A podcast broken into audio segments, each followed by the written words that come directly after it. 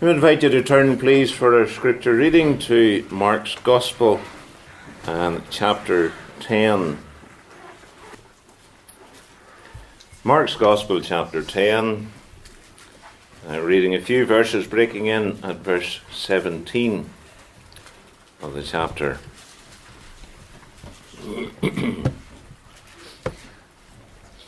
Mark 10 and 17. When he was gone forth into the way, there came one running and kneeled to him and asked him, Good master, what shall I do that I may inherit eternal life? And Jesus said unto him, Why callest thou me good? There is none good but one, that is God. Thou knowest the commandments do not commit adultery, do not kill, do not steal, do not bear false witness Defraud not. Honour thy father and mother. And he answered and said unto him, Master, all these have I observed from my youth. Then Jesus, beholding him, loved him, and said unto him, One thing thou lackest. Go thy way, sell whatsoever thou hast, and give to the poor, and thou shalt have treasure in heaven. And come, take up the cross, and follow me. And he was sad at that saying, and went away grieved, for he had great possessions. And Jesus looked round about and saith unto his disciples, How hardly shall they that have riches enter into the kingdom of God? And the disciples were astonished at his words. But Jesus answereth again and saith unto them, Children, how hard is it for them that trust in riches to enter into the kingdom of God? It is easier for a camel to go through the eye of a needle than for a rich man to enter into the kingdom of God. And they were astonished out of measure, saying among themselves, Who then can be saved? And Jesus, looking upon them, saith, With men it is impossible, but not with God, for with God all things are possible. Amen. May the Lord bless these verses to our hearts for his name's sake. And with God's word open before us, let's unite our hearts in a moment in prayer, please. Can we invite you, beloved? You know the Lord tonight. And pray that, that He may come and work in our midst. Pray that He will speak to hearts, that He would reveal Himself to any who knew not the Saviour. And if you happen to be here and you don't know the Lord this evening, will you pray? Like never before, Lord, will you speak to me? Don't let me sit through the meeting and miss hearing thy speaking voice. Let's talk to the Lord. Our loving God and our Father, as we come to look into thy word, we're so thankful that this sacred volume has been preserved for us down through the years. We thank thee that this is not just an ordinary book. This book is the living word of the living God.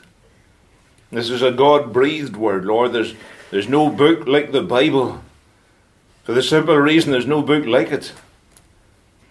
We bless thee, Lord, we have been privileged to have God's Word. We think of parts of this world that don't have a Bible tonight. There are tribes in, in some of the darkest jungles. They've been born in nature's darkness and they live without God, and some have never heard the name of Jesus Christ. And some will die that way, having never heard the gospel. And here we are, and we have so many Bibles in this province. And yet, there are precious souls that are blind to its truths. There are those, Lord, who entertain some fanciful notion that one day when they leave this scene of time, somehow they'll arrive in heaven. And yet, thy word would show us plainly except a man be born again, he cannot see the kingdom of God and will not see it. Therefore, Men must get their eyes upon Christ. We cannot live without a Saviour, and we certainly cannot die without a Saviour. We pray, Lord, that Thou will come and reveal Thyself. Lord, defeat the devil. We know the adversary would stand at our right hand to resist us. He would have our minds wander. He would have us think about anything other than that which is important. And we pray, Lord, for enablement now just to focus upon the great need of the soul. And that every dear individual bowed before Thee would be conscious that the Lord is at hand. Oh, we're, we're so glad to know tonight it's not Thy will that any should perish, but that all should come to repentance. Lord, in Thy mercy, give the gift of repentance even this night. The simple gift of faith.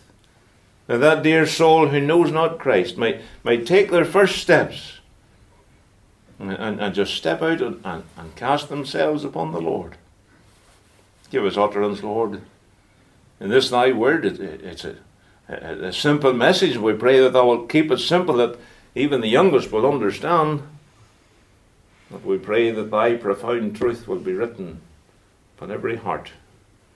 And thou wilt be glorified even in the salvation of souls. Come then, bless thy word. We ask in Jesus' name. Amen.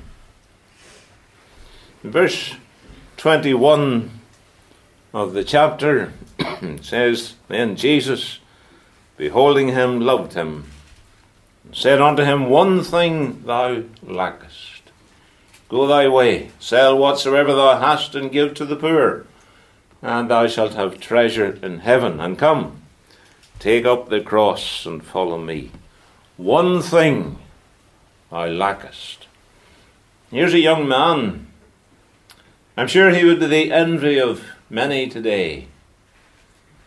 He has youth, and we would expect energy. Uh, during the announcements, mention was made of a camp for young people. I've had the privilege of being away with young people's fellowships over the years for weekends away. Good times of fellowship. But mind you, it usually ended up like heaven. There was no night there. Young people would run the whole night and didn't know to go to bed. But with good times, youth and energy. And when you get that wee bit older in the physical frame, you discover that those were precious things. And uh, the more miles you get on the clock, you realise, well, we're not as supple as we used to be. Youth and energy are, well, we probably take them for granted. We're, we're all guilty of that. And it's only when you start to lose these things you appreciate how much they meant to us. And this young fella, he'd be the envy of those who were perhaps older and beginning to feel that uh, lack of movement in the body. More than that, he, he had respect for other people. This is the kind of young man who uh, neighbours would look up to. He, he had respect for people, and, and especially are we encouraged to see that he had respect for the Lord. That's a commendable quality. In this day and age, when, I mean, I'm never in the middle of Belfast late at night, but I hear reports of things that go on amongst young people in and around Shaftesbury Square, weekends, and young people are teeming out of pubs and nightclubs and they have no thought for God, no respect for the things of God. All they can see is the bright lights uh, and the worldly entertainment, and they just can't get enough of it. And if you were to approach them with gospel literature, you may well be snubbed, maybe even mocked and abused. I was very saddened just a fortnight ago when somebody who is dear to my own heart put a message on Facebook to say, a young lady, to say that a man in the street had the audacity to approach her and offer her a gospel tract. And she told him what to do with his gospel tract. It really hurt, because I know that young lady. I didn't think she had it in her, but there you are. I mean, everybody would say there, there's a hard working young girl, and so she is. And she had a lot of commendable qualities, but when it came to the gospel, she's hardened against it. Now, to see young people sitting in a gospel service on a Sabbath evening, that blesses my soul. And the Lord bless you, young people. To see our churches so well attended with young people, I think of our Easter convention. And to see so many young people coming to those meetings, it's such an encouragement in these days. And here's a young man, and he's the sort of fellow you would have found in meetings such as that.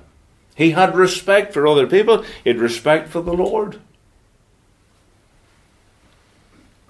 I remember speaking in the, the open air in the middle of Lisburn one time, and uh, a fella staggered out of a public house. He came right up to the microphone and right into my face. He says, Wise up. And the town heard it because it came across the mic, so I was able to answer him over the mic. But you know, what? it is sad that people behave like that. That would not have been this man in the passage. He's decent and upright. He's no time for any obscenities. You know, there are young men his age today, and we've, we've said they have no respect for man or beast. But this makes this fellow stand out. There are those, some who, well, you know how the society is. some don't want to work, some want to sponge off the government. Not this fellow. This man seems to have had a good upbringing. He's been taught values, taught respect, and we, we have to commend him for his behaviour. He's a young man who has youth and energy. He also had wealth, and that, no doubt, uh, would have made him the envy of many. If he lived in some areas today, people would uh, maybe even be jealous of him. We appreciate that money's a very useful commodity, but it's not everything. But this fellow had it. For he's got a lot going for him. His good upbringing, his, his energetic life, his well standing in the community, his money, and all the rest. He had morals good morals. Now, obviously, enjoyed the blessing being brought up in a good home. And again, I say to young people never take a good home for granted, never despise it. It's a gift of God. This fellow had been taught well. He's an outstanding example in his community. I wonder, is that so with young people here? Do you live, young people, so as to be looked up to?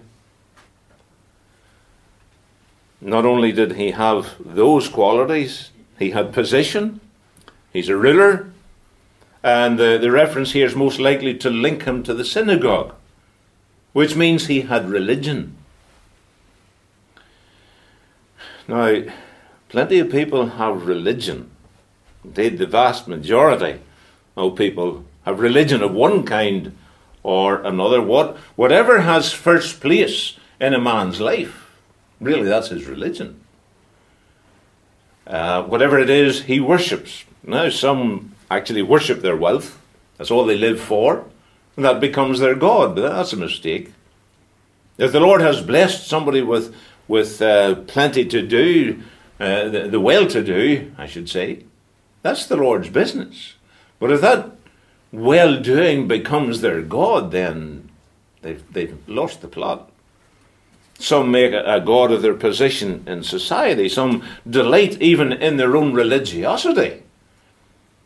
But you could put them all in the same category, and we could say of every one of them, and say to every one of them, one thing thou lackest. When we look at the, the young man here in this chapter, we must conclude that with all that he had, he really had nothing. With all his prosperity, his pedigree, his position, his prestige, his power, all of it put together, still left him with a certain vacuum in his life. Why is that? And beloved, God has designed man with a vacuum that only God Himself can fill. One thing thou lackest. I was speaking to a doctor just recently, and he was telling of how a young person came in to uh, one of these social workers. He had all sorts of problems. His life was uh, very mixed up. I don't know what all he's involved in. I, I don't have any of those details, but he, he's there speaking across the table to a social worker. And the social worker put it to him maybe your problem is you're actually gay and you don't realize it. And she sowed that thought in that young man's mind and sent him away thinking maybe it's a new lifestyle he needs. And that's the one she suggested. Heaven help us if that's society's answer to young men whose minds are mixed up. The truth is, this young man was aware there was something missing in his life. He didn't need to be told. He was very conscious of it. He, he knew uh, what all he had, but he also knew there was something missing. He had all he could desire physically, materially, but he recognized, and we're, we're glad he did, he recognized there was still a void. The unfortunate thing is that many in this world don't recognize there is a void or won't admit to it. And of course, they, they try everything that the world has to, to try and fill that void, and it, it'll never work. Well, that's how the world operates. You could have everything power and all the rest, whatever that can bring you. But it will all fail, beloved, to meet the one great need, the need of the soul. It all falls short of the mark. If you had all that the world could give you, it'll still leave you short-changed. And here's a man who is proof of that. He even recognized that what he needed was eternal life. Now, that is saying something. Good master, what must I do? I may inherit eternal life. This fellow's got his eyes opened. He can see where the need is. I don't know if he was, uh, what influence he had had in the gospel. I don't know if he came from a Christian home. You know, being brought up in a Christian home doesn't necessarily mean that young people turn out Christians. You could never pray too much for them. We love young people. And to see young Christians going on with the Lord, that, that's precious. But Mark 8:36 poses the question, what shall it profit a man if he gain the whole world and lose his own soul? Well, the answer to that is nothing. There's no gain. Now, some might think this fellow had, if he had so much, still wasn't satisfied, it must take an awful lot to fill the void. But Jesus said, one thing thou lackest.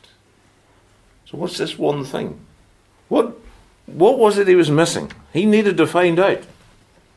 And if you, beloved, are in a similar position this evening, and you're conscious of a certain void in your life, there's something just not being fulfilled, something missing. What is it? You need to find out. And I want to show you. And please be honest enough with yourself to own up to the fact that you're not finding this fulfillment. What you need is what this young man needed, and that's Christ. He needed to know the joy of sins forgiven. He needed to experience the new birth. He needed to recognize that he was a poor sinner in need of God's salvation. And he needed to get a hold of the truth that only Christ could save him. Only Christ could give him what it was that he did need. Did need. Now, don't close your eyes to this truth. This meeting has been convened. Indeed, it was ordained the way back in eternity that you would be found in this meeting. And God has this word for you. So don't miss it. A couple of things I want to, to notice here. See how this young man's attainments let him down. First of all, his respect for the things of God couldn't save him. Did you notice that? Look at verse 17. Tells us that he came running to the Saviour and kneeled to him and asked him, Good master, what shall I do that I may inherit eternal life. Now he's running, so there's a, you can sense the urgency. This man's on a mission. He has a need, he's very conscious of it, and he's in a hurry to get it sorted. He comes running. He also kneeled. He had respect for the Saviour. Now, when people take the Lord's name in vain so flippantly these days, and it's grieving to listen, they've no respect for the Lord. They don't want the Lord. Aren't they telling us today that the, the Ten Commandments are long outdated, that we've moved on? We don't need God anymore. People have no respect for the Lord. Not so this young man. I've said already, it rejoices our hearts to see young people attending our churches, respecting the Lord's day, reverencing God's house. Young people who believe God's word. Give the Lord his place. Here's a man who was prepared to do that. He had respect for the person of Christ. He called him good master. I think of Pharaoh back in uh, the book of Exodus. He said to Moses in Exodus 5 and 2, Who is the Lord that I should obey his voice to let Israel go? And by his own confession, he said, I know not the Lord, neither will I let Israel go.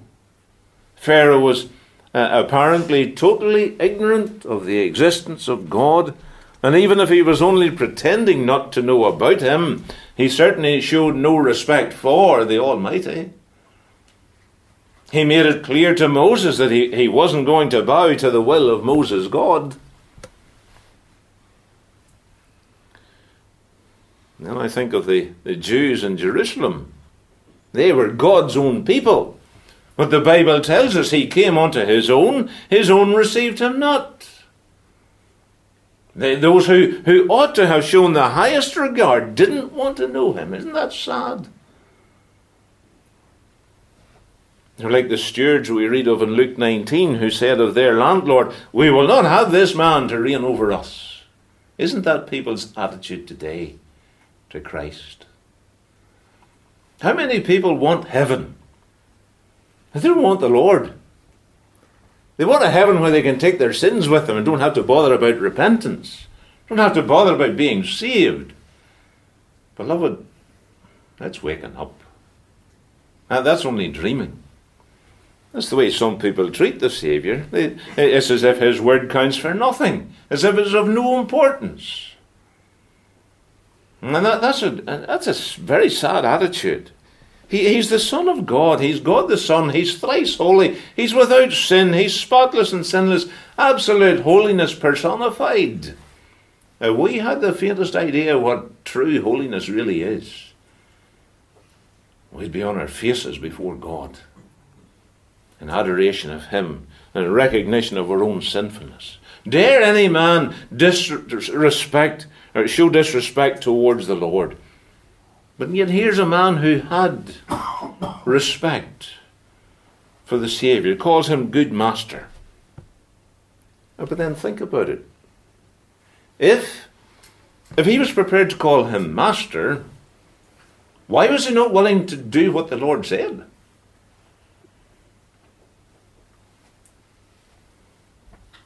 Is this not why verse 22 records that he went away grieved?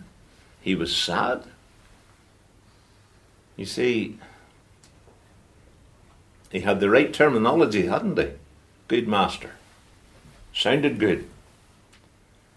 But when it came to the crunch, he wasn't prepared to treat the Lord as his master. He wasn't prepared to do what the Saviour told him to do. And you know, the scripture reminds us not everyone that saith unto me, Lord, Lord, shall enter into the kingdom of God. Whatever he thought of Christ, he didn't think highly enough. And all his respect for the Lord, whatever depth was in it, it didn't save him. And beloved, it's not enough just to show respect for the name of the Lord. It's not enough to keep the, the law. It's not enough to give money to charity. The scripture says ye must be born again. And this rich young ruler's respect and respectability couldn't save him and didn't save him. Jesus says, One thing thou lackest. And he went away. You notice, secondly, his keeping of the commandments didn't save him. Verse 19 The Lord reminded him of the summary of the commandments do not commit adultery, do not kill, do not steal, do not bear false witness, defraud not, honour thy father and mother. And in the next verse, notice what he says Master, there he's at it again. Master, all these have I observed from my youth. The word observe there means to comply with or to preserve.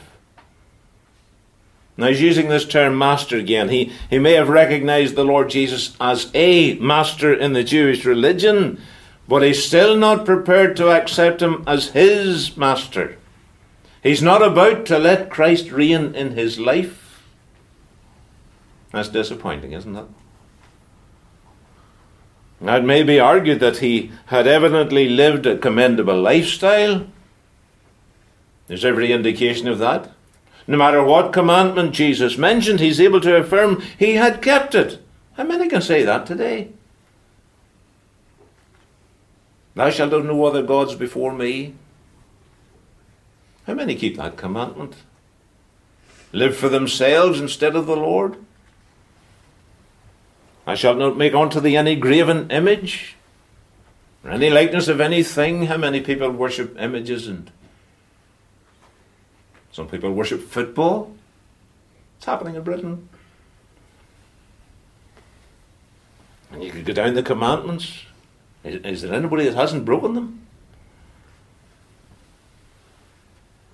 God says, Thou shalt have no other gods before me. And many people have set their affection on earthly things. Those things occupy such a place in their lives, they, there's no room for God. There's the idols of self gratification. Pat, people pat themselves on the back and congratulate themselves that they show a bit of religiosity, but don't ask them to acknowledge that they're sinners. Oh, that's taboo. As far as they're concerned, that they, they, they want to call the shots.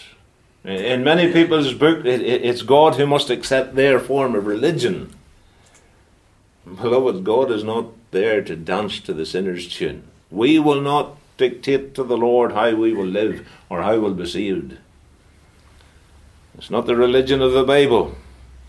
It's a religion that has no salvation in it. God says, I shall not make unto thee any graven image, and so on, and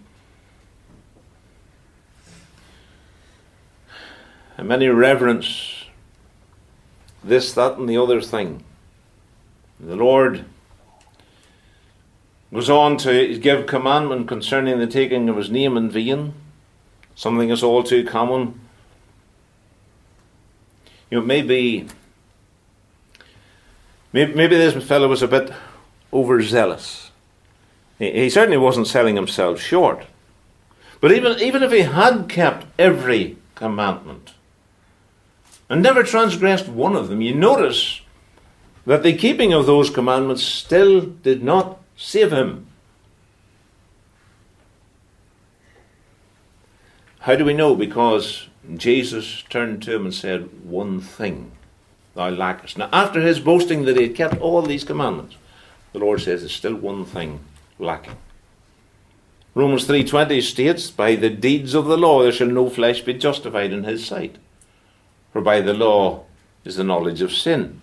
Galatians 2.16, knowing that a man is not justified by the works of the law, but by the faith of Jesus Christ.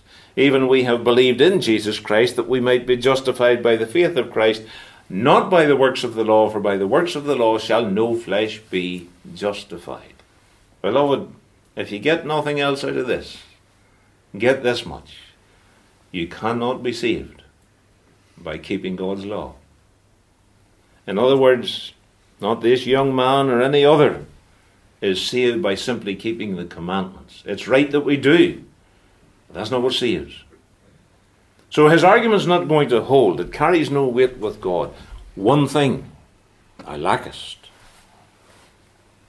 It's a very common thing these days for for men and women to boast their own good deeds. Some will put such tremendous emphasis on the good that they do. You get it all the time when you go knocking on doors. And uh, we commend people for the good they do. Don't get me wrong. I'd rather see people do good than, than do evil. But we have to advise on the authority of God's word that all the good that people do, no matter how commendable, it will not merit one ounce of God's salvation. It seems very difficult to get that through to, to people's minds. The Bible is abundantly clear. Salvation is not of works, lest any man should boast. You can't work your way to heaven. It's impossible. Nobody will get up in heaven and stick his chest out and say, Well, I'm here because I did such and such. It'll not happen.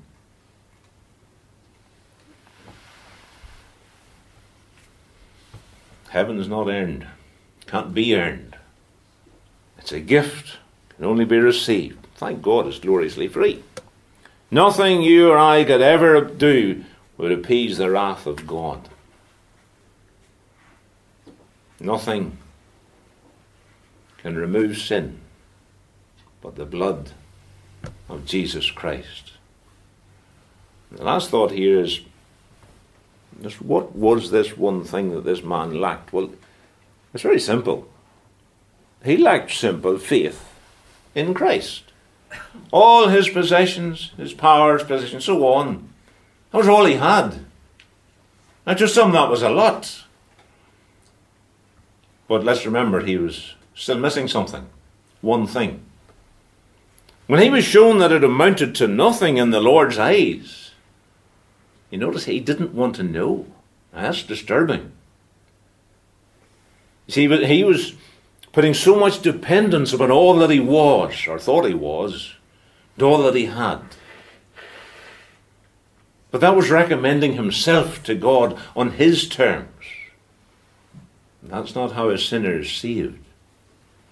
He was too busy commending and praising himself to accept what Christ had to offer.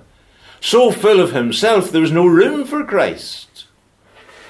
And th- this is what is so prevalent today. Everybody wants to pat himself on the back and say, How good am I? All one's self esteem take a sinner to hell. And with all due respect, beloved, if you are of a similar mind to this young man, I have to advise you that your sin will take you to the same hell. I don't like that. I don't like the prospect, but it's in this book. Sin, when it is finished, bringeth forth death.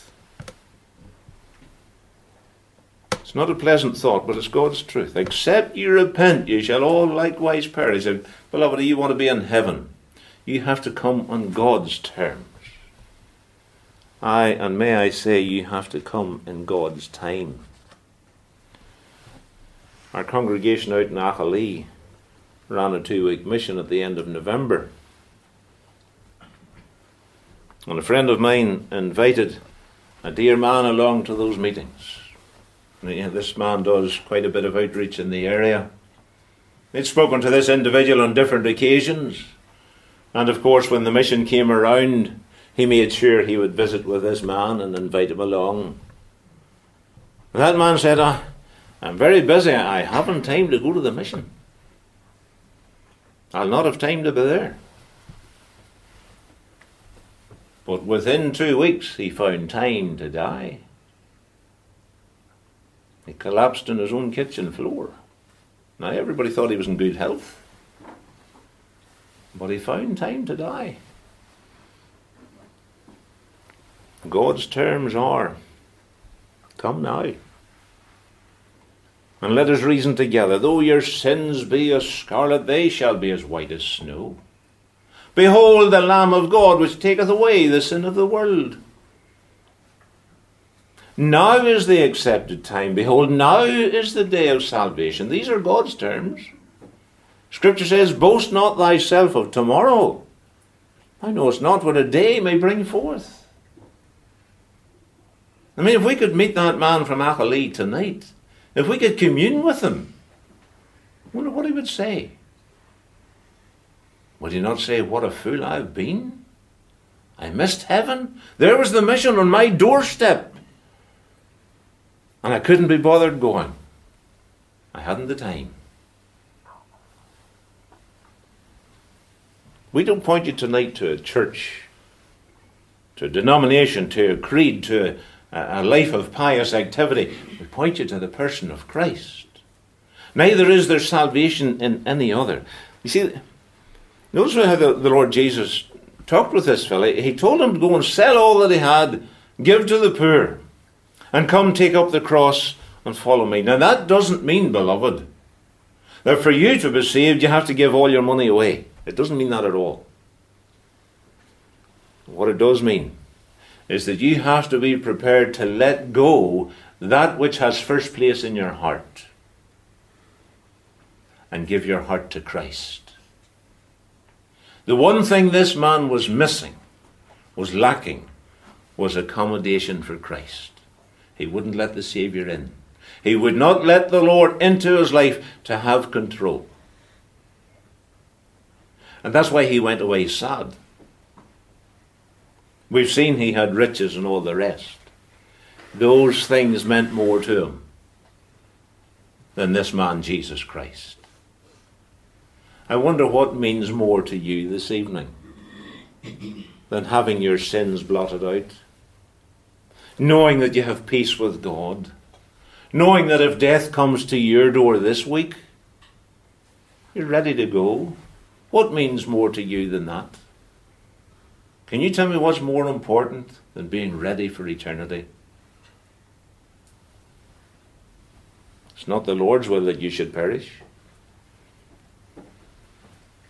And this young man, and if you're not saved, beloved, you too would do well to, to say with the hymn writer, Take the world, give me Jesus. I wonder, are you willing to let go those sins that are so precious to you? Or are you going to determine to hold on to them to the bitter end? For how long? What could be so close to your heart you can't let it go? You'll hold on till your dying day, and it'll cost you everything. One thing thou lackest. The one thing you need, beloved, is to know your sins forgiven. To take Christ as your Saviour. That this young fellow wasn't prepared to do that. In spite of all his privileges. Verse 22 He was sad at the saying and went away grieved. Isn't that tragic? There's, I, I haven't found anywhere in Scripture where that young man ever came back to the Saviour in repentance. Oh, if we could see him this evening, he would give all those qualities that he had, his wealth included, he would give it a million times over just to be saved. Just to have the opportunity to come once more to Christ. But for him, it's forever too late. One thing thou lackest. Beloved, don't miss this. The psalmist said, How excellent is thy loving kindness, O God! Therefore the children of men put their trust under the shadow of thy wings. They shall be abundantly satisfied with the fatness of thy house, and thou shalt make them drink of the rivers of thy pleasures, for with thee is the fountain of life. Know what you're looking for? Life.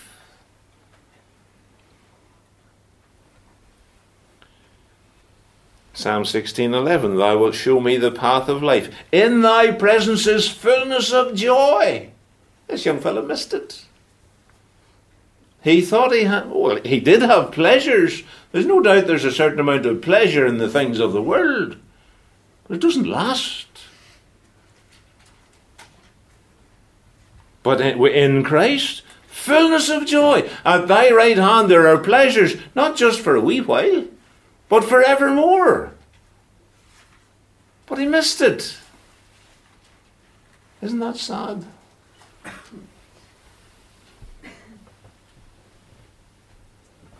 Are you going to miss it?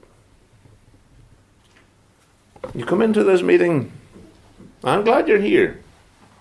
And we thank you for coming. I'm glad you're sufficiently interested in hearing the gospel. This young man heard it. I'm glad you have shown respect because when we bowed in prayer at the beginning of the service, you bowed your head. You showed respect. You were in the Lord's house. You joined in the singing of the hymns. We appreciate that. But is there still one thing missing? You still haven't let the Lord in. Your heart's door is closed to Him. Oh, I, I love to be among God's people. I love to sing the hymns. I've had many an unsaved person say that to me. I love singing the old gospel hymns. But don't ask me to get saved. And the resistance comes up. Why? If there's one prayer, beloved, that you need to pray tonight, it is, Lord, give me the sense to lay hold upon Christ. Make me wise for eternity. Don't let me play the fool. Yes, I love being amongst Christians. I love, I love hearing the Word of God. There's a fellow walked out of our church in Lisburn one night and he said to the preacher, I love the Word when it hurts. He's not saved. Maybe that's you. I, I love it when it really gets into the heart and it, it really makes me think. Beloved, you need to get past the thinking. You need to cry out, Lord, be merciful to me. Don't let me miss this. Save me by thy grace. One thing thou lackest. Oh, beloved, don't go home lacking tonight. Ask the Lord now for the grace to open your heart and, and to receive Christ. You'll have to take him at his word. He said, Whosoever shall call upon the name of the Lord shall be saved. Him that cometh to me I will in no wise cast out. You'll have to trust the Lord on that. I know what it's like to, to battle with fears and inhibitions. I well remember the, the, the time the Lord brought me under conviction of sin. I was a teenager. And uh, the Lord challenged my heart. I'd been brought up in a Christian home. I was like this young fella. I had all the good morals and all the rest, but I knew I wasn't saved. And the Lord challenged me as a 17 year old. And uh, that's when I discovered the devil was alive and well. And the devil said, You get saved. People are going to laugh at you. You'll not be able to keep it and all that sort of stuff. You don't worry about that. The Lord does the keeping. But I, I allowed things to, to keep me from trusting Christ. I, I was afraid to take him at his word in case something strange would happen to me and grow two heads or something would stand out in a crowd. And the fear of man, yes, it brought a snare. I wrestled with God's Holy Spirit, and thank God he, he was patient with me. I wrestled against the Lord for six years. I wanted to be saved, but I hadn't the courage to take the step. And all the while I was miserable. And then on one occasion, God's Spirit brought a verse of Scripture to my mind. I wasn't in a meeting, I don't know where it was. But the word came to me as if the Lord was standing there and spoke to me. I'd heard the verse as a child My spirit shall not always strive with man. And it hit me. I realized I've got to take the Lord at His word. I've got to trust Him. And by His grace, I did. On my 23rd birthday. It was the best birthday present I ever got.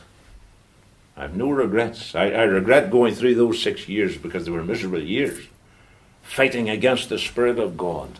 All the while, what did the Lord want? He wanted to save me.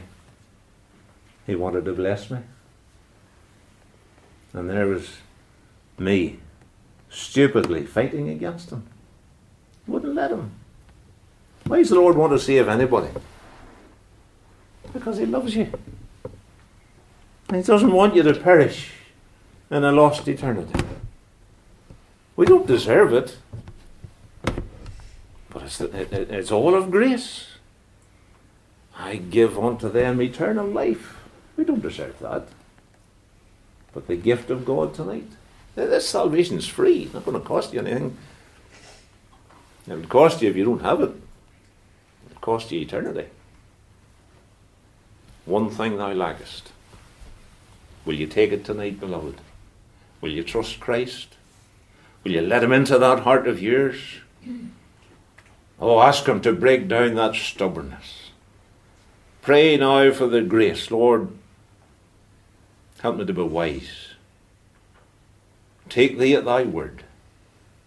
Save me and fit me for the kingdom of God.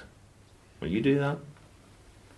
Listen, if we can be any help to you tonight, I see your time's going again. We might just take one verse in closing of a hymn, but um, if we can be any help to you, be happy to open the scriptures with you. And try and set it out as plain as we can. Now, I will not embarrass anybody. Don't not be putting anybody under pressure, but if you're concerned, do speak with us. If you're lacking this one thing, don't miss it. Come tonight and trust Christ to be your Saviour.